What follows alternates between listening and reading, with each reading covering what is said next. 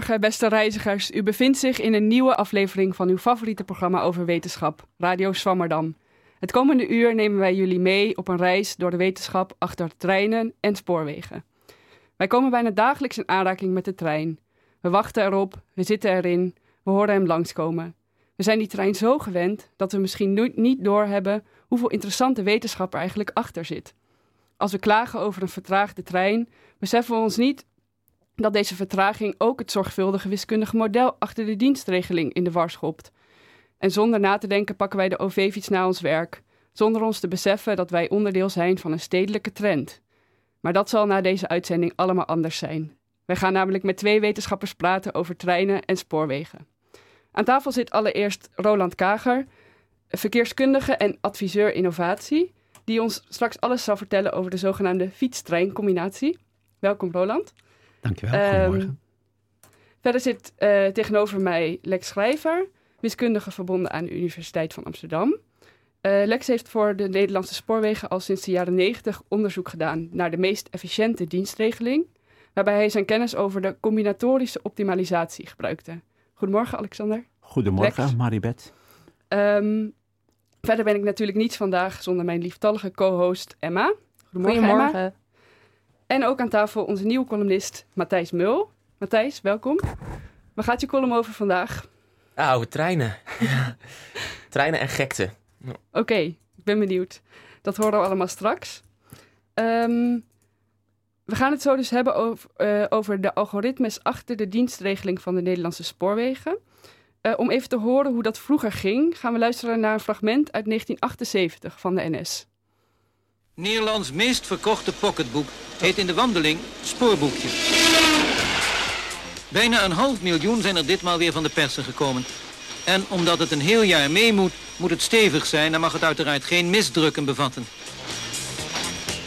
Die hele ingewikkelde treinenloop wordt ruim tevoren in grafieken vastgelegd. En zo zijn ze nu bij de spoorwegen in Utrecht al bezig met de dienstregeling van 1983. Treinen rijden natuurlijk niet zomaar. Elke verandering van richting wordt geleid vanuit centrale punten... waar verkeersleiders de signalen en wissels met een druk op de knop bedienen. Een verantwoordelijk werk, vooral op de grote emplacementen waar de treinen hele wisselstraten moeten doorlopen.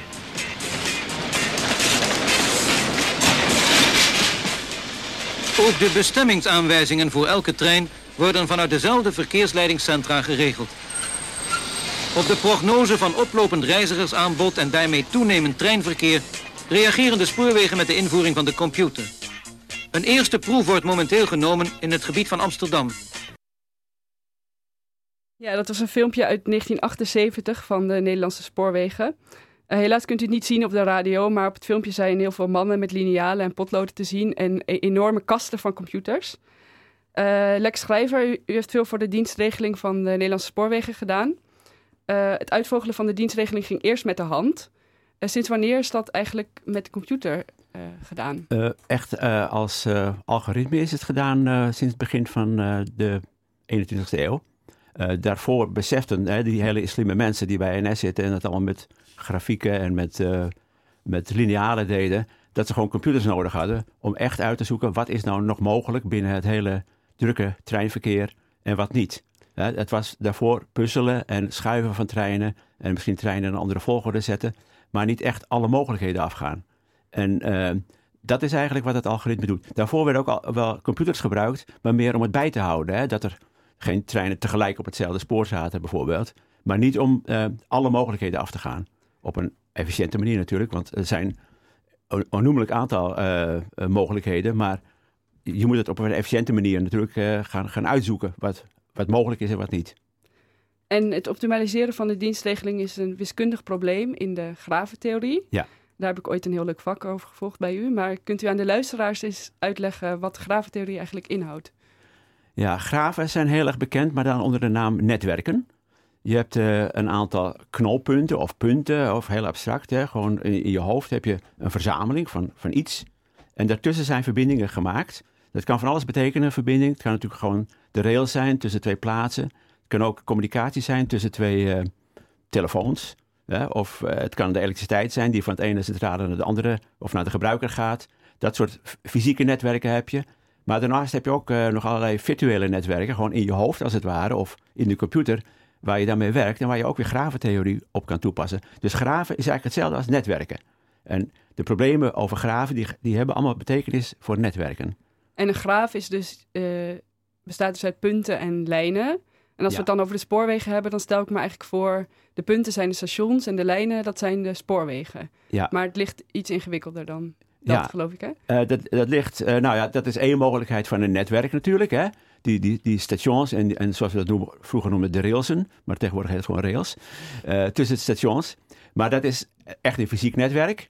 Eh, dat kan je ook met netwerken bestuderen natuurlijk, hè? de samenhang. Hè? En eh, bijvoorbeeld als het ergens is opgebroken, wat voor omwegen je dan hebt, hè? kortste omweg enzovoort. Dat is eh, zeker van belang voor, voor de spoorwegen.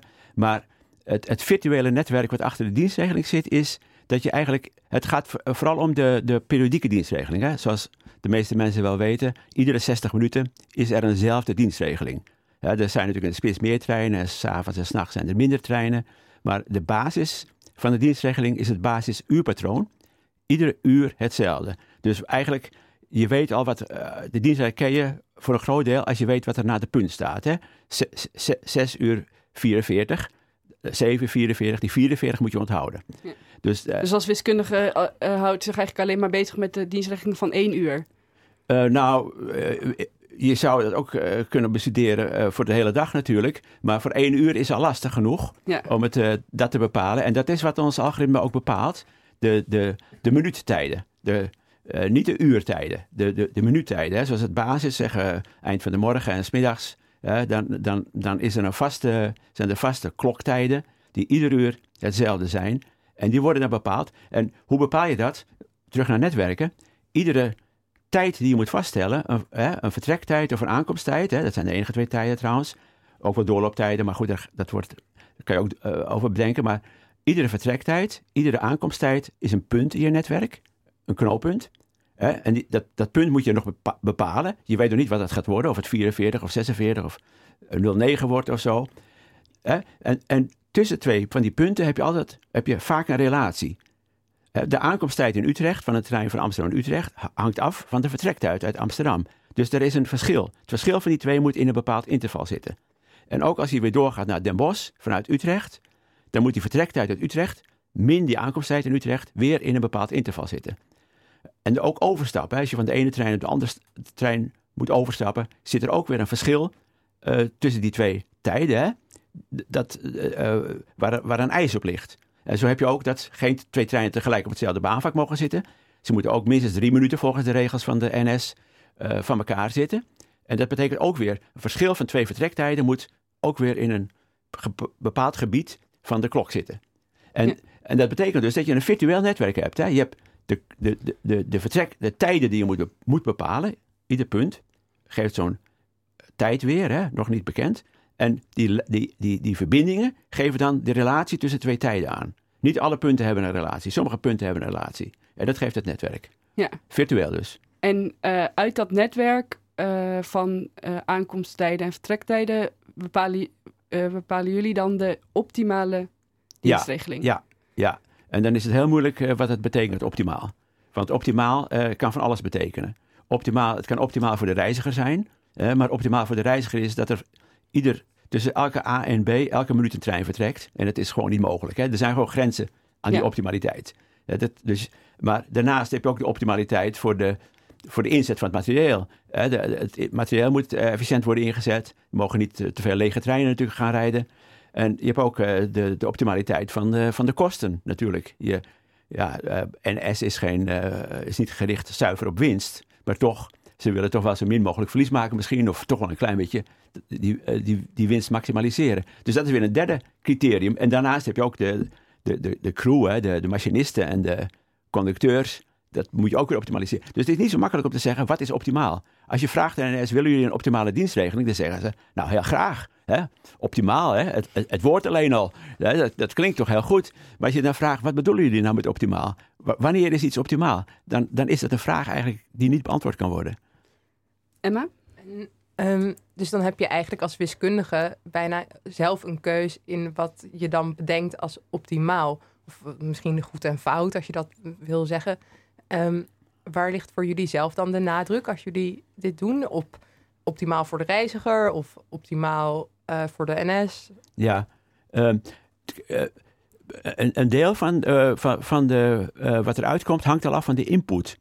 En dat betekent, NS stelt alvast welke rechtstreekse treinen er zijn. Bijvoorbeeld vroeger had je een trein van Amsterdam nou, naar Deventer, bijvoorbeeld. Hè, om een plaats, maar Maribeth komt daar vandaan, dus dat uh, is misschien uh, duidelijk. Uh, er was vroeger rechtstreeks ieder uur, ieder half uur zelfs. Maar nu is die trein van de TS naar Deventer geknipt in Amersfoort. Dat is voor de logistiek veel makkelijker. Maar je moet daar dan altijd overstappen en zelfs wachten. En dat is gewoon een besluit van de NS. Men vraagt me wel eens, waarom hebben jullie dat gedaan? Nou, dat hebben wij niet gedaan. NS heeft gezegd, die trein hoeft niet meer rechtstreeks. En wel vanuit Zuid, Amsterdam-Zuid, maar niet vanuit Amsterdam Centraal. Dus daar, valt weinig tegen te doen. Uh, binnen die, die input, hè, dat zijn eigenlijk de, de, de constraints, hè, zoals dat heet, de eisen die gesteld worden, kunnen we nog wel optimaliseren. En dan optimaliseren we uiteindelijk voor de, voor, voor de efficiëntie van de reiziger. Dus dat de overstaptijden zo, zo, zo, zo efficiënt mogelijk zijn. Niet te kort, niet te lang. Ja, dat, en dat is dan weer een lastige functie, want hoe, hoe bereken je uh, wat kort is en wat lang? Dan zou je eerst aan de reiziger moeten vragen, nou, twee minuten acceptabel, drie minuten nog beter, vier minuten wordt alweer slechter. En hoe langer, het, het, wordt, het wordt een soort convexe functie heet dat. Hè? Dus hoe langer je wacht, hoe, hoe groter de ergernis, maar het neemt niet lineair toe, maar convex zelfs. Hè? Het kwadratisch. Ja, je kan niet zeggen, hoe korter, hoe beter. Je kan niet zeggen hoe korter, hoe beter. En ook niet hoe langer, hoe beter. Maar als je dan vraagt aan NS, nou, welke functie moeten we daarvoor nemen? Dan durven ze dat eigenlijk niet te zeggen. Want dat is, zou je zeggen, dat moet de president-directeur misschien zeggen. Hè? Dat, dat, terwijl als het met de hand die dienst maken, ze constant dat soort afwegingen maken. Hè? Dat doen ze gewoon. Hè? Maar als je dat van tevoren in een algoritme wil stoppen, dan, dan vergt dat dat je eigenlijk alles gaat, al van tevoren gaat vergelijken. En dat, dat is natuurlijk veel lastiger. Dus uiteindelijk hebben wij gewoon zelf wat wij dachten dat het beste was, erin gestopt. En daar is NS uiteindelijk heel tevreden mee. En de reiziger, nou ja, die zijn altijd wat minder tevreden natuurlijk. Maar... En voor het algemeen beeld, hoeveel treinen rijden er dan eigenlijk in zo'n uur? Waar, waar moeten we over nadenken? Nou, het aantal vertrekken en aankomsttijden is uh, in de orde van, uh, van 2000. En het aantal treinen is in de orde van, van, van, van 150. Uh, heen en terug. Hè. Je hebt een heen gaan en dezelfde trein ook weer terug. Dus dat is eigenlijk twee keer 75. Maar uh, ook goede treinen zitten er nog bij trouwens, worden die erg uh, de, de, de, de logistiek uh, nou, zeg maar verstoren. Omdat ze langzamer rijden en minder mogen stoppen. en nog even terug naar die dienstregeling. Jullie bepalen dus de dienstregeling wanneer vertrekken tijden, wanneer vertrekken treinen, wanneer komen ze aan. en, maar dan is er dus ook nog de materieel in omloop. Ja. Dus welke treinen worden waar ingezet? Ja. Is dat ook een moeilijk wiskundig probleem? Dat is ook een uh, vrij uh, lastig wiskundig probleem. Dat gaat er al vanuit dat de dienstregeling is vastgesteld. Uh, NS wil het graag geïntegreerd hebben met het aanmaken van de dienstregeling, maar dat is nog een paar stations te ver. Hè, want dan, dat, dat, dat, lukt gewoon niet. Maar wel gegeven de dienstregeling, hebben ze een schatting van het aantal reizigers, wat dan zeg 6 uur 44 vertrekt, 7 uur 44, 8 uur 44 en al die andere tijden. En ehm, op, op basis van die schatting kunnen ze bepalen hoe lang die treinen moeten zijn. Hè? Hoeveel eenheden je aan elkaar moet koppelen. En nou eh, is het probleem bij NS dat er niet één type materieel is. En zelfs van hetzelfde type zijn er verschillende lengtes. Ja, je hebt uh, van oudste koplopers. Wiskundig heeft het een heel interessant probleem wel, maar het is een erg lastig logistiek probleem. Uh, dan heb je lengte 3 en lengte 4. Dat drie rijtuigen, vier rijtuigen. In, bij NS zeggen ze drie bakken of vier bakken. En die kan je aan elkaar koppelen. Drietjes en viertjes heet dat. En die kan je in een bepaalde volgorde aan elkaar koppelen. Uh, nou, weer in Deventer moet soms iets afgekoppeld worden van achteren. Omdat de trein verder gaat. Maar als ze een drietje willen afkoppelen en er zit een viertje van achteren, dan gaat dat niet. ze kunnen moeilijk iedereen uit die trein, die treinen aan elkaar halen en dan weer aan elkaar vastkoppelen. Dus uh, dat geeft een heel, heel lastig probleem. Dat je voor die, voor die omloop dus... Uh, ja, want in Deventer is zo'n treinstel weer nodig voor de terug naar Amsterdam bijvoorbeeld in de spits. Hè? En dat maakt uh, dat het gewoon uh, niet anders kan. En mensen in de trein die horen al dat die trein, hè, dat deel gaat niet, hè, met het nummer uh, boven de deuren, gaat niet verder dan, dan Deventer. Dus er zitten al geen mensen in vaak die verder willen. Maar het moet afgekoppeld worden. En het moet dus, zoals ik al zei, van het juiste type zijn. En het geeft een vrij... Als het allemaal één type was, was zijn er gewoon klassieke methodes die jij ook op, op, op, op college hebt geleerd. Bij graventheorie. Gewoon uh, Max Fleming Kat heet dat. Fort Fulkerson uit de jaren 50 voor een vergelijkbaar probleem. Ik herinner me nog met een overhead projector en gekleurde stiften. De laatste ja. overhead projector hè, die gebruikt werd, geloof ik. Dus uh, ik moest hem altijd ergens vandaan zien te halen waar hij nog in een hoekje of in een kast stond. Maar goed, uh, dat, de algoritme is heel oud. Ik bedoel, dat, dat wordt zelfs dus al gewoon onderwezen op de universiteit. Maar als je twee types hebt, en bij de koplopers waren er drietjes en viertjes. Nou zijn die dubbeldekkers, Niemand heeft ze misschien ooit geteld hoor, van de luisteraars. Maar dat, die hebben lengte 4 of lengte 6. Dat is ook lastig om dat goed te doen. Maar het, het, is makkelijker te combineren. Je zou natuurlijk kunnen zeggen, die zesjes is twee drietjes. En dus wordt het alleen maar moeilijker. Maar er zijn minder mogelijkheden. En dat maakt eigenlijk dat het makkelijker wordt. En dat is ook een reden. Want het kopen van die drietjes en viertjes kan ik zeggen, nou, waarom koop je dat? Maar je kan er zuiniger mee inzetten. En viertjes, die eind, uiteinden zijn eigenlijk het duurst daar zit heel veel elektronica in, hè, in die bestuurderscabines. En dat maakt dat je beter een één lange eenheid kan maken. Maar dan rij je de hele dag met een hele lange trein heen en weer. Uh, en dat wil je niet. Dus uh, hoe, dat is de hele uh, basis geweest van waarom ze lengte 3 en lengte 4 toen hadden. Maar inmiddels lengte 4 en lengte 6 voor de dubbeldekkers. Dus het is altijd een afweging tussen fi financiële ja. keuzes en wat wiskundig misschien makkelijker is. En, ja. Um, en uh, wat gebeurt er nou eigenlijk als... Uh, dus er is zo'n is zo'n algoritme, maar voor, dat elk uur ongeveer hetzelfde is. Ja. maar stel dat er nu iets gebeurt op Utrecht Centraal. Wat gebeurt er dan met dat algoritme als alles in de soep loopt? Dat is een van de lastigste problemen. Hè? Op, met dat algoritme gebeurt eigenlijk niks. Maar je zou kunnen zeggen, we kunnen weer een nieuwe dienstregeling gaan maken, uitgaande van de nieuwe situatie. Hè? Dat bepaalde treinen niet meer kunnen rijden. Maar dat kost toch te lang, te veel tijd. En uh, nou ja, iedereen weet het, uh, Utrecht Centraal staat nog wel eens vol met passagiers of, of Amersfoort of uh, een van die andere knooppunten. En da, dan, dan gaat men heel snel improviseren, maar het blijkt vaak dat diezelfde avond zijn er allerlei mensen die met een taxi naar huis moeten worden gebracht. Dus het liefste, dat, dat wil NS ook wel graag, dat komt er een, ook een algoritme dat heel snel bij verstoringen snel de nieuwe situatie uitrekent uitgaande van een heleboel dingen, namelijk waar staan die treinen op dat moment, welke baanvakken kunnen er nog gebruikt worden en waar zitten de machinisten en de conducteurs. Want dat, uh, ja, die spreken ook een woordje mee. Ja. En die moeten het ook wel willen, dat ze s'avonds misschien helemaal niet thuis meer komen. Maar, uh, uh, dus dat soort scenario's zouden ze graag snel willen berekenen. zeggen, nou, misschien binnen een kwartier of zo. Dan, tegenwoordig wacht je al vaak dus een paar uur voordat het opgelost is. Zodat uh, snel, dat noemen we dan een dynamische dienstregeling. Zoals het is, wat we gemaakt hebben, is statisch. Het verandert niet. Het blijft hetzelfde de hele, hele eh, jaar. En als het dan in de soep loopt, dan komen weer die mensen met uh, potloden en uh, linealen om het even nou, snel. Het, het is meer dat ze in die, in die zijn huis, hè, dat zijn hele grote huizen tegenwoordig dat daar van de ene kant en van de andere kant roept: kan die trein nog daarheen? Kan die trein nog daarheen? Nou, dat moet allemaal zelfs met. met en dan moeten we iemand schakelen dat er, dat er inderdaad een trein kan gaan rijden. Die zijn inderdaad op groen staan en zo. Dus dat gaat allemaal heel. Uh, gaat niet meer met potloden, want dat, dat, zou te veel tijd kosten. Maar een, een van de grote problemen is eigenlijk die separatie tussen, nou, tussen NS en ProRail. De eigenaar van het, of de beheerder van het netwerk die mag eh, in een zijnhuis ook niet meer in dezelfde ruimte zitten als NS. Eh, dat is echt bij wet verboden. Anders eh, ben je, in het, ben je andere vervoerders in het nadeel.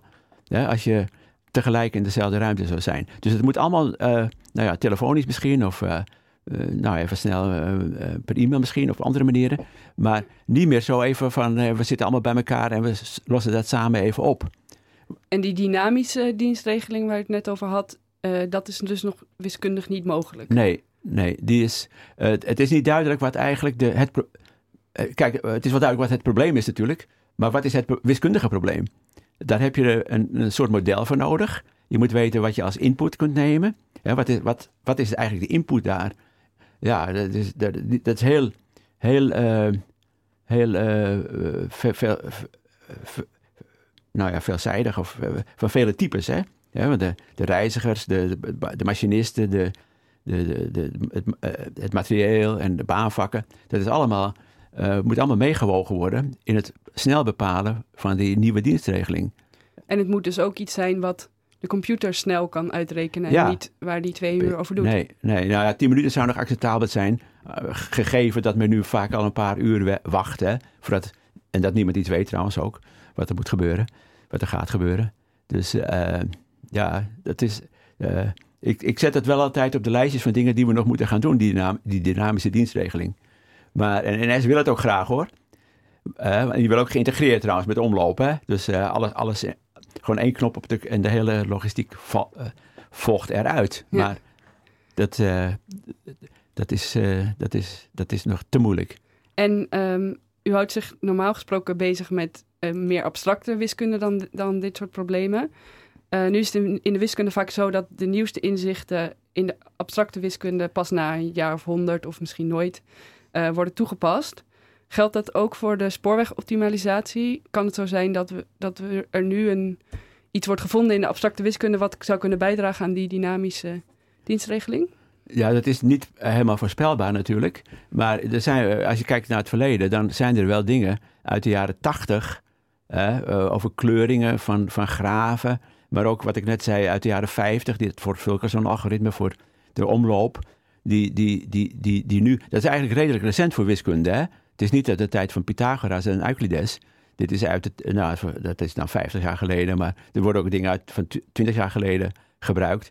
Ja, een, van de, een van de grootste problemen in de wiskunde is de vraagstuk of NP en P gelijk zijn. Misschien zegt dat je iets, Maribeth. Ja, maar, mij wel. Maar ja? misschien een beetje te ingewikkeld om nu op in te gaan. Nou, uh, ik zal het ook niet helemaal precies uitleggen, want dat zal me niet lukken hier. Maar uh, de, de, vraag is eigenlijk, de, de rekentijd neemt nu exponentieel toe met de grootte van het probleem. Is dat echt noodzakelijk? En dat, dat kan je helemaal vertalen in een, uh, in een wiskundig vraagstuk. En dat is een van de, op dit moment, zeven, zeven open, groot, grote open vraagstukken in de wiskunde. Je krijgt er een miljoen dollar voor als je dat oplost. Als je dus kan bewijzen dat, er, dat het niet sneller kan. Of als je kan bewijzen dat het wel sneller kan. Ja. Dat, dat, hè, dat, dus uh, is misschien nog te lastig of uh, Marie? Ja, dat, dat zou dus betekenen dat als je dat op zou kunnen lossen, dan zou je tegen de NS kunnen zeggen. Nou, we kunnen wel een flexibele uh, dienstregeling doen, want we, we weten nu dat het sneller kan. Of ja. nou ja, eigenlijk kan het niet, want ja. het is nu aangetoond dat Precies omdat het eigenlijk zo'n ingewikkeld probleem is dat we dat helemaal niet sneller kunnen doen. Ja, ja inderdaad. Dat is een van de redenen waarom het uh, van belang is. Het is trouwens zo, als je bewijst dat het snel kan, kun je beter het miljoen dollar niet ophalen, maar gewoon geheim houden en commercieel maken, want dan kan je er miljarden mee verdienen. Ja, dan kun je de NS misschien vragen om wat meer dan, uh, dan dat miljoen. De, dan is het, ja, zeker. Dan kan je veel bedrijven, kan je de hele wereld. Want het, het, ook het handelsreizigersprobleem bijvoorbeeld zit erin. En ook het maken van schoolroosters. Zou allemaal sneller kunnen. Dat is allemaal te vertalen in, in één wiskundig model. Ja. En uh, als, da, als je voor dat model dus een snelle algoritme vindt. En dat, dat niet exponentieel toeneemt. Dus niet als je, als je één trein erbij neemt, dat de rekentijd twee keer zo groot wordt. Dat, is, dat is het eigenlijk. Je wil eigenlijk dat het misschien, nou ja, uh, nou ja, uh, heet dat, kwadratisch toeneemt, dan, dan, dan is dat te doen. Ja, nou dat lijkt me een mooie afsluiting voor dit verhaal. Um, dus als, als iemand de oplossing weet voor het NPSP-probleem, kunnen we misschien allemaal, hoeven we misschien nooit meer op de trein te wachten. we gaan even door naar de column.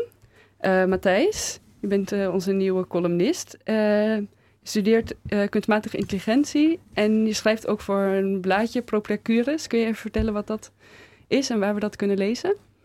Um, ja, uitleggen wat Propracurus precies is misschien net zo moeilijk als uitleggen wat P en NP uh, inhoudt voor mensen die niet weten wat dat is.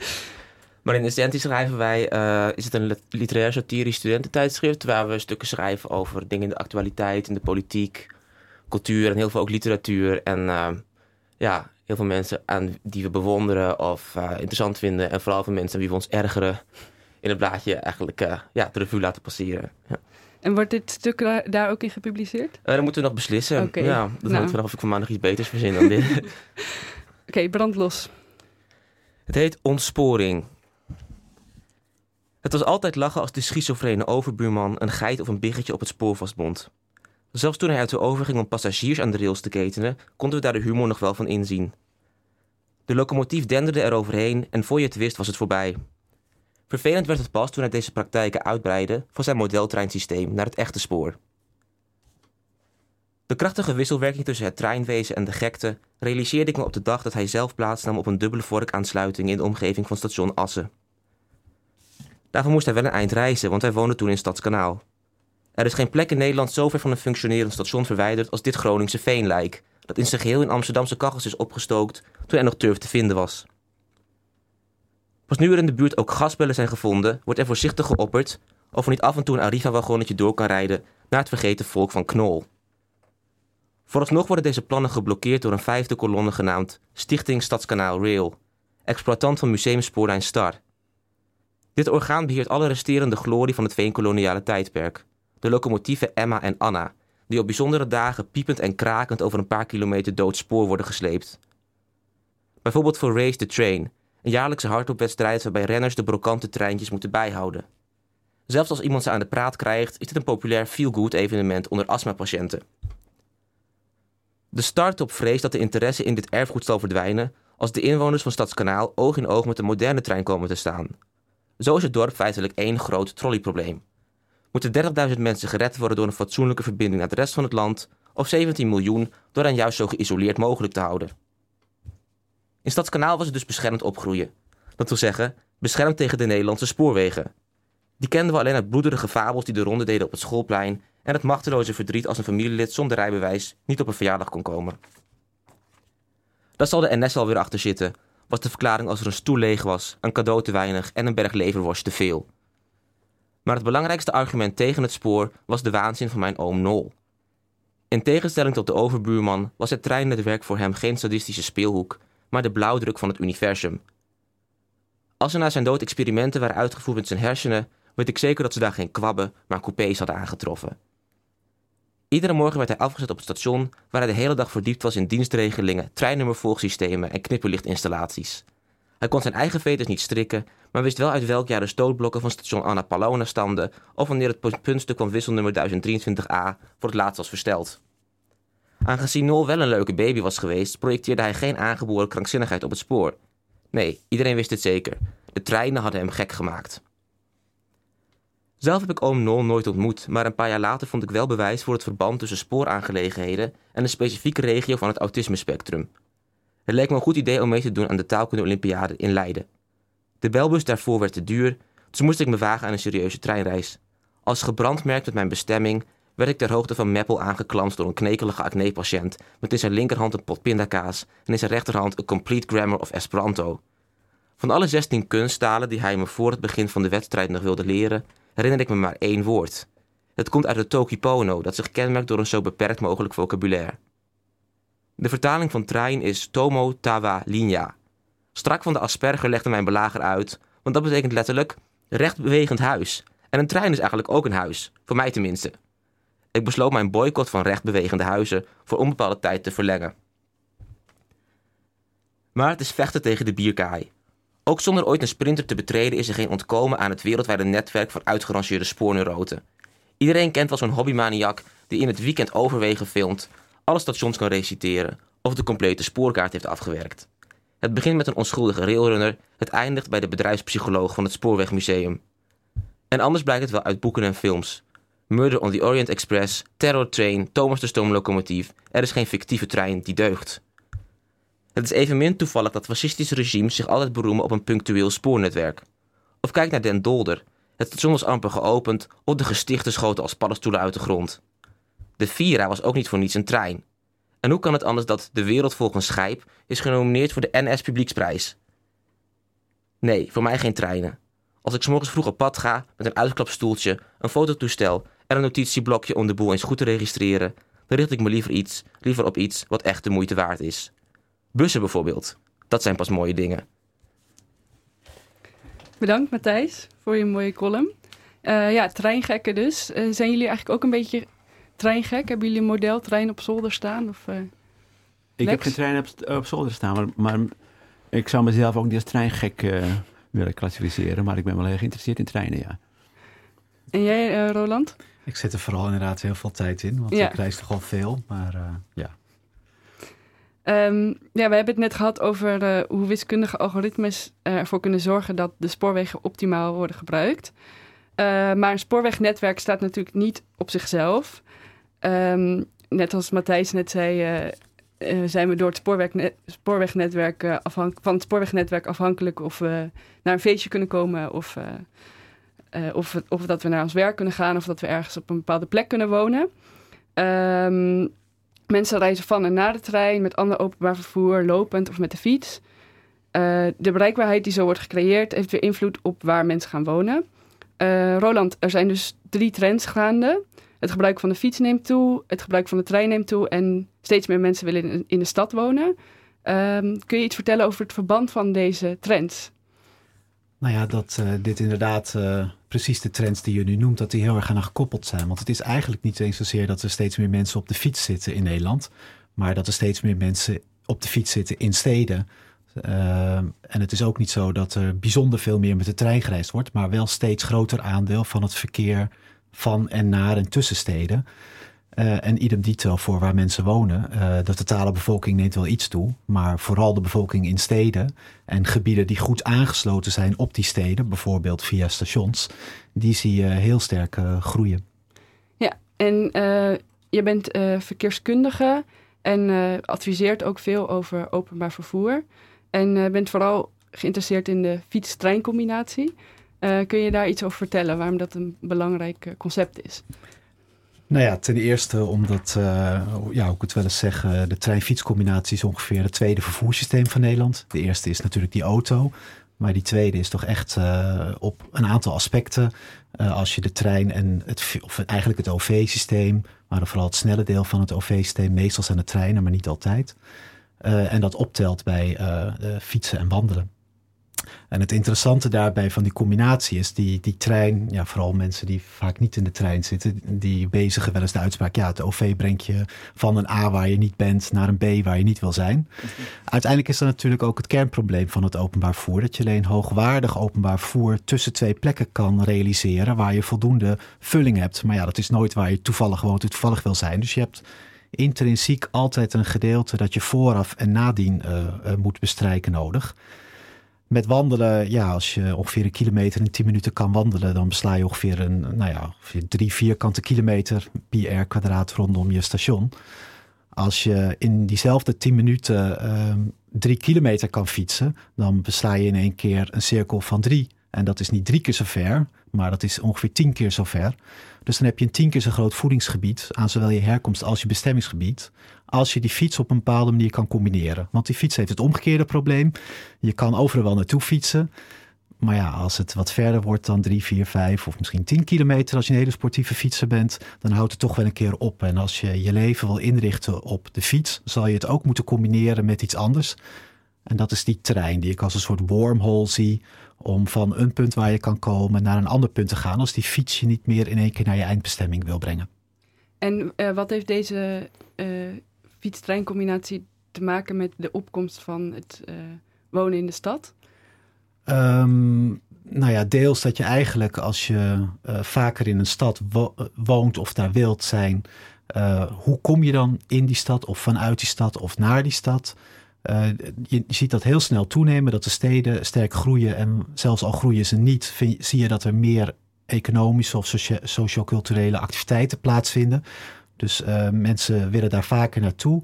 Nou, het, het wegensysteem is niet op te schalen um, uh, om dat allemaal te verwerken. Dus je ziet eigenlijk dat een merendeel van de groei, de economische groei die in steden uh, plaatsvindt, eigenlijk gevoed wordt door meer mensen die van en naar die steden rijden. En dat is vooral die trein.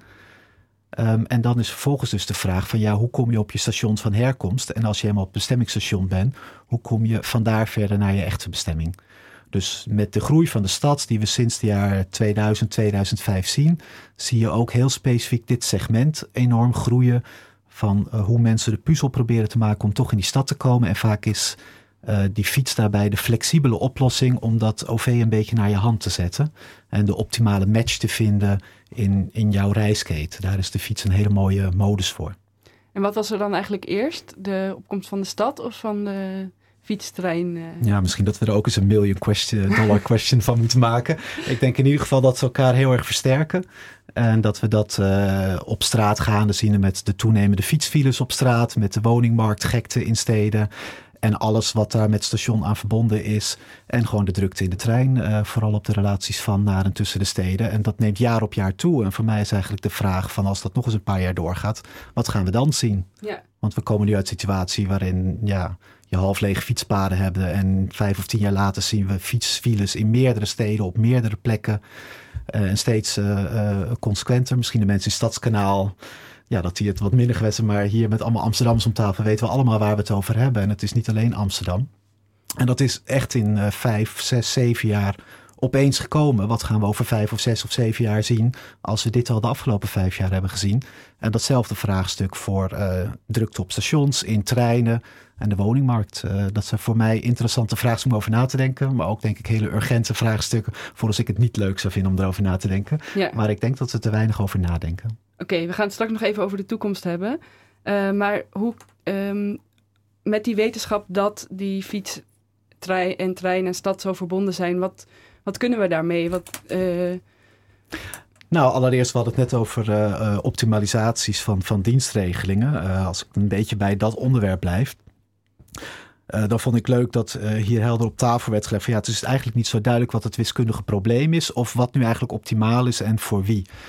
En ik denk dat het beginpunt als we over de fiets-trein-stad combinatie gaan nadenken, is eigenlijk nadenken over hoe die heel anders uh, functioneert dan hoe we misschien conceptueel denken en ook daar wiskundig uitvoering aan geven hoe het openbaar vervoerssysteem werkt. Een heel concreet voorbeeld is dat een fietser vaak meerdere stations heeft om uit te kiezen. Conceptueel is het denkmodel toch vaak dat mensen een vast station hebben, waar ze met de bus naartoe worden gebracht of waar ze naartoe kunnen wandelen. En juist met die fiets zie je een enorme uh, flexibiliteit in hoeveel stations je kan bereiken. En hoe je vanaf daar, dat maakt het wiskundig probleem alleen weer moeilijker. Maar alleen al deze variabelen, dat er zoiets is als stationskeuze, uh, kan je als individuele reiziger hele slimme combinaties maken die goed aansluiten bij de preferenties die je op dat moment hebt maar ook als, um, als ontwikkelaar van een dienstregeling of van een stedelijke agenda kan je dat te gelden maken in kijken waar kan ik mensen verleiden alternatieve keuzes te maken die interessanter zijn om daar fietsenstallingen te bouwen, OV-fietsen uh, of een ander tarief uit te lenen, een andere dienstregeling op in te richten of een ander stadsdeel tot bloei te laten uh, brengen. Ja, en dus in die keuzes die je dan kan maken voor wat een optimale dienstregeling zou zijn, uh, moet je eerst goed begrijpen hoe dat treinfietssysteem werkt. En namelijk compleet anders dan die vaste statische mapping tussen waar mensen wonen en stations liggen. Want letterlijk in Amsterdam zie je dat mensen fietsen kriskras door de stad om Amsterdam Zuid te bereiken of Amstel of Centraal. En mensen maken daar af of misschien een stopstation. Um, en dat kan je uh, meer naar je hand zetten als je dat beter begrijpt, zodat iedereen een aantrekkelijke reis heeft, maar je ook een effectievere inzet van je materieel hebt en je ruimtelijke agenda tot uh, bloei kan laten maken. Amsterdam-Zuid wordt erg gepusht hè, door de Nederlandse spoorwegen, juist om de drukte op het CS uh, te verminderen. Ja, en tegelijkertijd zie je dat uh, in ieder geval de stalling er altijd een file staat. En dat ja. de Intercity direct wel naar Amsterdam Centraal doorrijdt. Vier keer per uur. En nul keer per uur naar Amsterdam Zuid. En ik denk dat we dat ook wel eens mogen afvragen. Waarom er eigenlijk vier keer per uur van Amsterdam Centraal naar Schiphol, naar Rotterdam Centraal een supersnelle trein rijden? Waarom zou er niet wat meer variatie in kunnen zijn?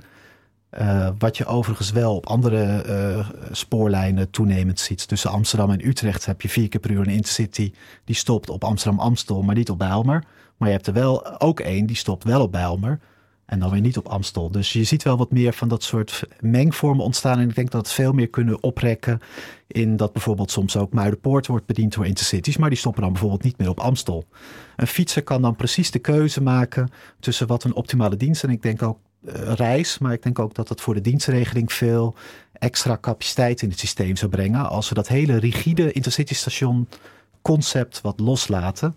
Waarvan je eigenlijk ook ziet dat het eigenlijk al een beetje los aan het losgelaten wordt. En het uiteindelijke doel zou dus zijn of een van de doelen zou zijn om, om het reizen met de trein aantrekkelijker te maken. Hm. Ehm, is het niet zo dat de treinen nu al overvol zijn? Of wordt dat dan juist daardoor opgelost?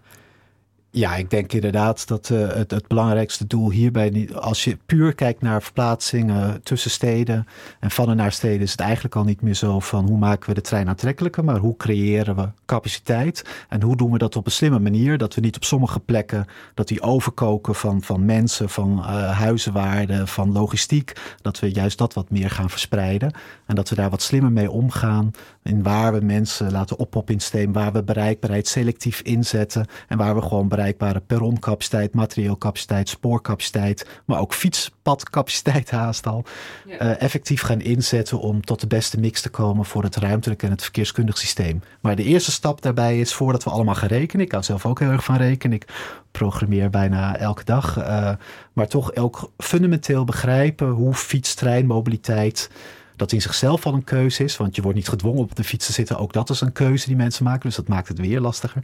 Hoe we dat beter in de vinger krijgen. Hoe dat werkt. En het dan vervolgens verkeerskundig of uh, wiskundig gaan inzetten in het ontwerp van dienstregelingen of ruimtelijk beleid. En Lex, als je dit zo hoort, maak, maak de, maken deze inzichten de uh, wiskunde moeilijker of makkelijker? Uh, of maakt het Kijk, het zijn uit? beslissingen van NS natuurlijk om te zeggen: we gaan uh, stoppen op Muidenpoort in plaats van Amstel. Dat, dat, dat maakt het niet moeilijker, het probleem. Dat is dat. Uh, uh, misschien dat er wel eens meer treinen komen. Hè? Want uh, er is nu spoorboekloos rijden tussen, op woensdagen tussen Amsterdam en Eindhoven. En dat gaat net omdat het heel goed gemonitord wordt.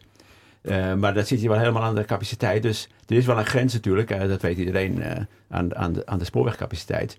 Maar in principe geeft dat geen last voor, voor het maken van de dienstregeling. Wel voor het echt storingsvrij rijden.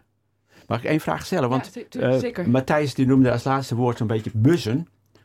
Maar uh, dat is natuurlijk eh, ook wel gerelateerd. Hè? Bussen en trams, natuurlijk het openbaar vervoer in een stad. Dat is niet alleen maar fietsen. Ja. Um, dat, dat, neem je ook mee in je, in je toekomstperspectief? nou ja, ik denk dat dit juist, dus dank dat je dit noemt.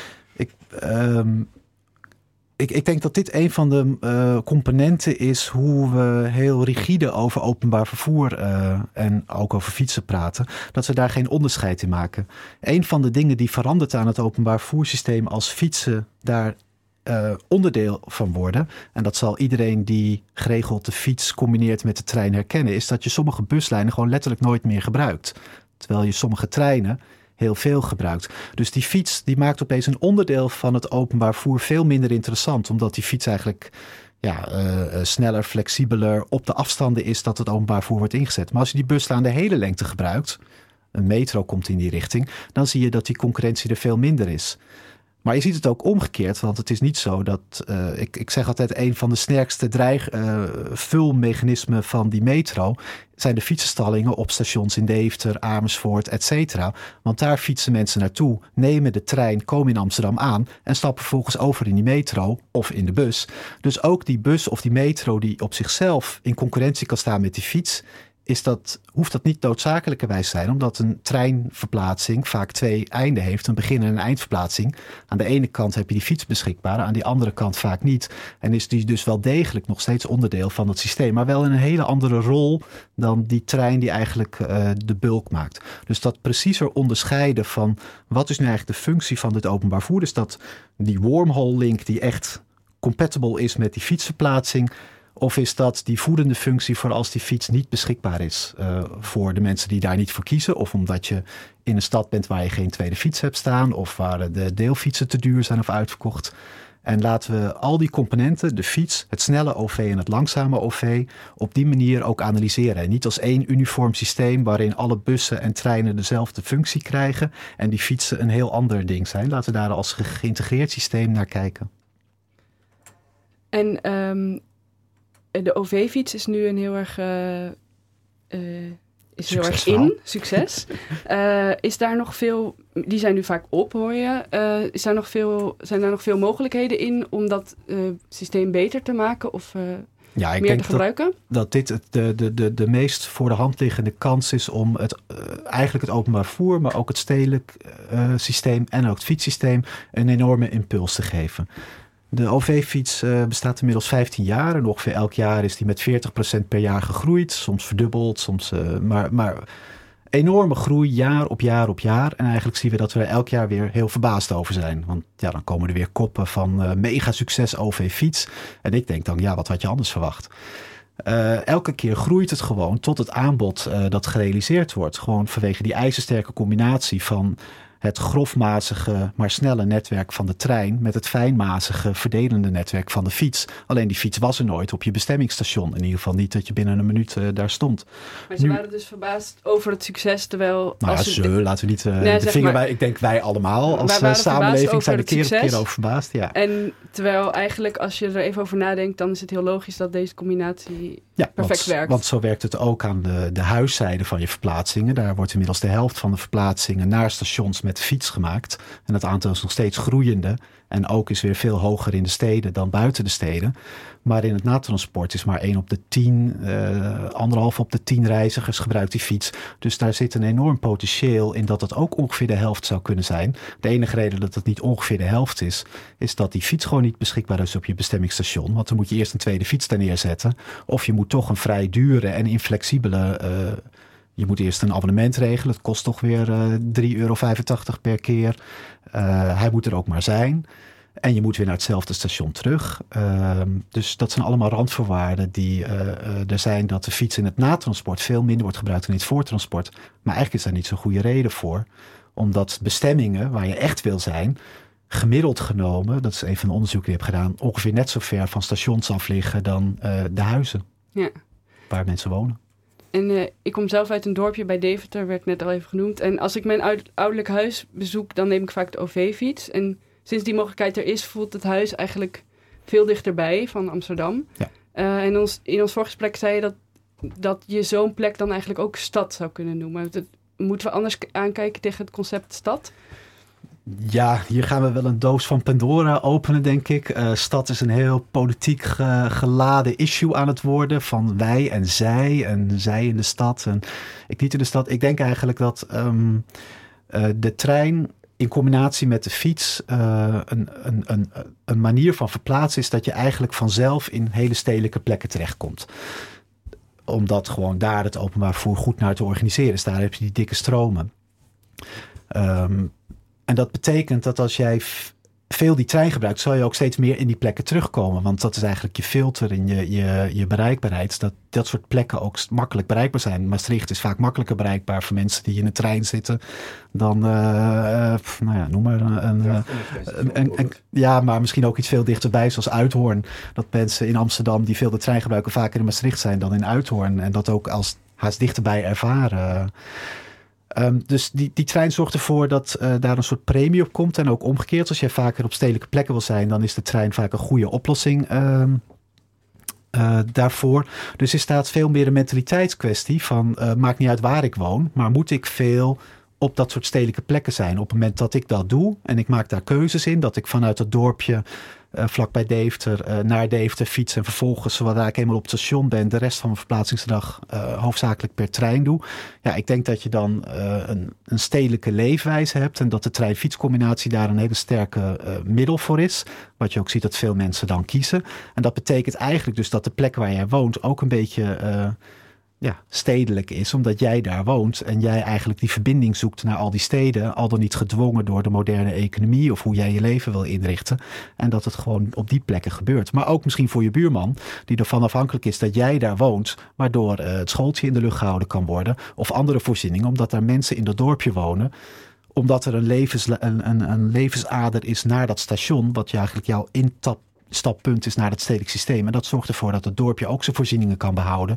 De huizen hun woningmarkt, uh, woningwa uh, woningwaarde behouden. Dus zo zie je allemaal, en omgekeerd natuurlijk mensen die in de stad wonen, die helemaal niet vaak in steden willen zijn, daar alleen maar wonen, die alleen maar de snelweg oprijden. En ik zie een beetje een uitsortering in vervoerssystemen en ruimtelijke systemen gaande, waar je heel veel vraagstukken aan vastzitten, maar wat volgens mij wel een belangrijke drijvende kracht is achter dit soort trends die we scherp moeten hebben voordat we daarop gaan interveneren. Wat drijft dat nu? En hoe versterken of verzachten we met verkeerskundig of ruimtelijk beleid de gewenste en de ongewenste effecten ervan? En dan moeten we echt wel wat begrijpen van wat ik maar noem fietstrein stadkunde. Ja. En eh, die fietstrein-stadkunde die maakt dus een enorme ontwikkeling door. En ehm, wat zou er eigenlijk gebeuren als deze ontwikkeling van de afgelopen tien jaar nu in een rechte lijn zou doorgaan? Dan gaat het mis, toch? Denk ik. Of, uh... Uiteindelijk zijn er altijd wallen die het schip uh, weer keren, uh, gelukkig maar. Zo zien we dat ook met automobiliteit. Daar ja. werd in de jaren 60 ook voorspeld dat we een 68-baans A4 nodig hadden. Lees stukken naast. Ze bestaan echt, want er werd gewoon lineair ge geïnterpoleerd. Uh, dus dat is ook het interessante, dat je steeds weer van dat soort reacties erop krijgt. Maar juist dat is denk ik de kracht van fietsstad-treinkunde. Dat uh, de, de aard van het beestje is dat je eigenlijk flexibel kan reageren. Omdat je niet die starre koppelingen tussen waar mensen woont en stations hebt. Maar dat je eigenlijk wat, wat vrijheidsgraden introduceert. Doordat mensen grotere afstanden kunnen afleggen naar naar stations die er nu zijn of die potentieel gaan maken of vervoerssystemen, zodat je eigenlijk dit kan inzetten om de toekomstige vraagstukken op te reageren. En dan is het nog steeds heel moeilijk, maar dan denk ik dat fietstrein, juist omdat het vrij zwakke behoefte. Kijk, als je ergens een autosnelweg moet neerleggen of een nieuwe metrolijn, dan ben je twintig jaar verder. Maar een fietspad verbreden of nieuwe fietsstallingen aanleggen of ergens binnen een gebied van 10 vierkante kilometer uh, iets nieuws doen, dan heb je al veel meer mogelijkheden om uh, snel iets te doen en kansen met kans te maken. Maar dan moet je eerst heel goed begrijpen wat goed functioneert, hoe dat werkt, welke investeringen daarvoor nodig zijn en die schotten tussen fiets en OV uh, even laten voor wat het zijn. Ja. En Lex, hoe ziet u de toekomst met het steeds meer gebruiken van de trein? Kan, kan de wiskunde daar nog oplossingen voor vinden? voor de, overvolle treinen die er nu zijn? Ik, ik, kan niet beloven dat voor alle problemen die er komen een wiskundige oplossing is hoor. Dat, er is nog wel ruimte voor verbetering natuurlijk in die algoritmes die er zijn en in de pro problemen die er zijn. Maar uh, ja, aan alles is een grens uiteraard. En Nederland is gewoon, want eh, als ik een lezing hou over dit onderwerp van dienstregelingen, dan laat ik altijd de kaart van Nederland zien en het spoorwegnet. En dan zeg ik er altijd bij, ja, Nederland is niet het grootste land ter wereld maar wel een van de meest dicht, dichtst bevolkte landen en een, een van de dichtst bespoorde landen ook. Met vaak treinen aan beide kanten aansluiting. Dus, uh, uh, en daarnaast is het niet zo makkelijk om infra te, rails bij te leggen of viaducten uh, binnen Nederland, want er is gewoon heel weinig ruimte. Dus er zijn allerlei knelpunten waar je eigenlijk vrij snel tegenop loopt. Het is niet zo dat als er een wat ook niemand denkt trouwens, dat als er een probleem is bij de spoorwegen, dat het een wiskundig probleem zou zijn. Dit is echt een, ja, een, praktisch probleem van eh, te weinig sporen. En, maar bijvoorbeeld dat uh, nieuwe spoorboekloos rijden, de, uh, de trein gaat elke, rijdt elke 10 minuten. Ja. Is dat dan een gevolg van een nieuw algoritme? Of, Nee, want het is geen spoorboekloos rijden. Hè. Dat, daar, daar gaat NS inmiddels ook al tegenin. Want heel wat mensen die willen graag wel weten hoe laat vertrekt mijn trein. En er is ook een trein. Hè? Het is niet zo dat de machinist denkt, oh mijn koffie is op, ik ga maar eens een trein rijden. Het is echt ook, ligt ook vast. En dat kan je ook vinden gewoon op de NS-website. dus daar liggen die, die tijden. Dus, uh, maar ze noemen uh, het wel spoorboekloos ja, rijden, toch? Ja, ze, dat was, uh, dachten ze reclame, maar dat vinden veel mensen geen reclame. Juist van de voor de mensen die moeten overstappen, zeg in Utrecht of in Den Bosch, op een andere trein, die ja. willen graag zo min mogelijk overstaptijd hebben. En als je maar moet afwachten hoe laat je aankomt, dan dan, dan ben je niet blij. Als, uh, als je elke dag moet doen, hè? Als je elke dag bijvoorbeeld naar Tilburg zou moeten vanuit Amsterdam. Ja. Dan, maar, maar uh, mag ik als keer, dit is dus denk ik wel een van de dingen waar spoorboeklijzen denk ik toch een beetje, of je dat zo mag noemen of niet, de plank mislaat. Want inderdaad wat er gebeurt is dat je zes treinen per uur tussen Amsterdam, Amsterdam, Amstel, Utrecht, Den Bosch en Eindhoven gaat ja. hebben. Maar nog steeds nul directe treinen naar Tilburg. Ja. En ik denk dat een fietstrein, kijk, net, er werd er even genoemd van ja, je wil die overstap goed hebben. Waar die fiets juist wordt gebruikt is, dan fiets je maar wat verder, maar dan heb je tenminste een directe trein. Dus ja. ik denk dat wat heel interessant zou zijn, kan je zoveel mogelijk, maar het hoeft misschien maar twee of zelfs maar één keer per uur, maar wel direct treinen ja. gaat rijden. Precies. En eigenlijk zie je niet dat we die kant op gaan. We gaan nee. naar bepaalde ja. corridors waar steeds hogere frequenties worden, maar probeer maar eens een keer van Amsterdam, uh, Amstel naar Tilburg te reizen. En je hebt een ongunst, of naar Deventer, wat we slechte net noemden. overstap in Den Bosch. En je hebt slechte overstappen. Terwijl wat eigenlijk nodig is, is dat je maar één keer per uur een directe trein hebt. Precies.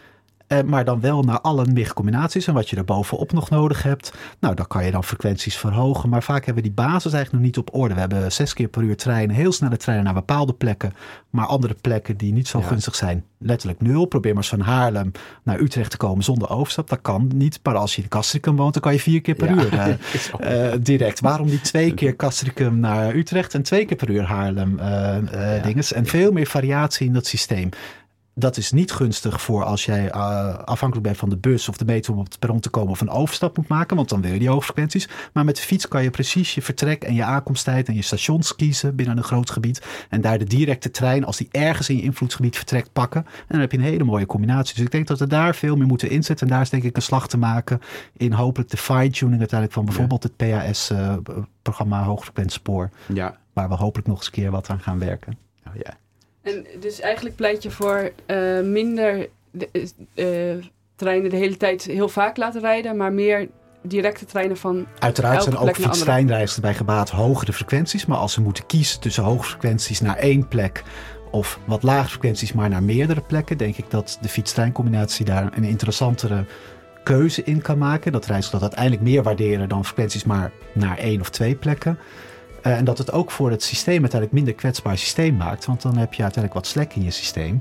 En dan kan je preciezer eh, je dienstregelingen, je veranderingen en bij verstoringen erop reageren op wat er gebeurt. Als niet alles op één corridor eh, zit en de andere eigenlijk eh, daarbuiten zitten.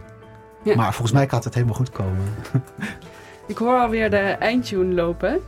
Ehm, de treinreis zit er weer op voor vandaag.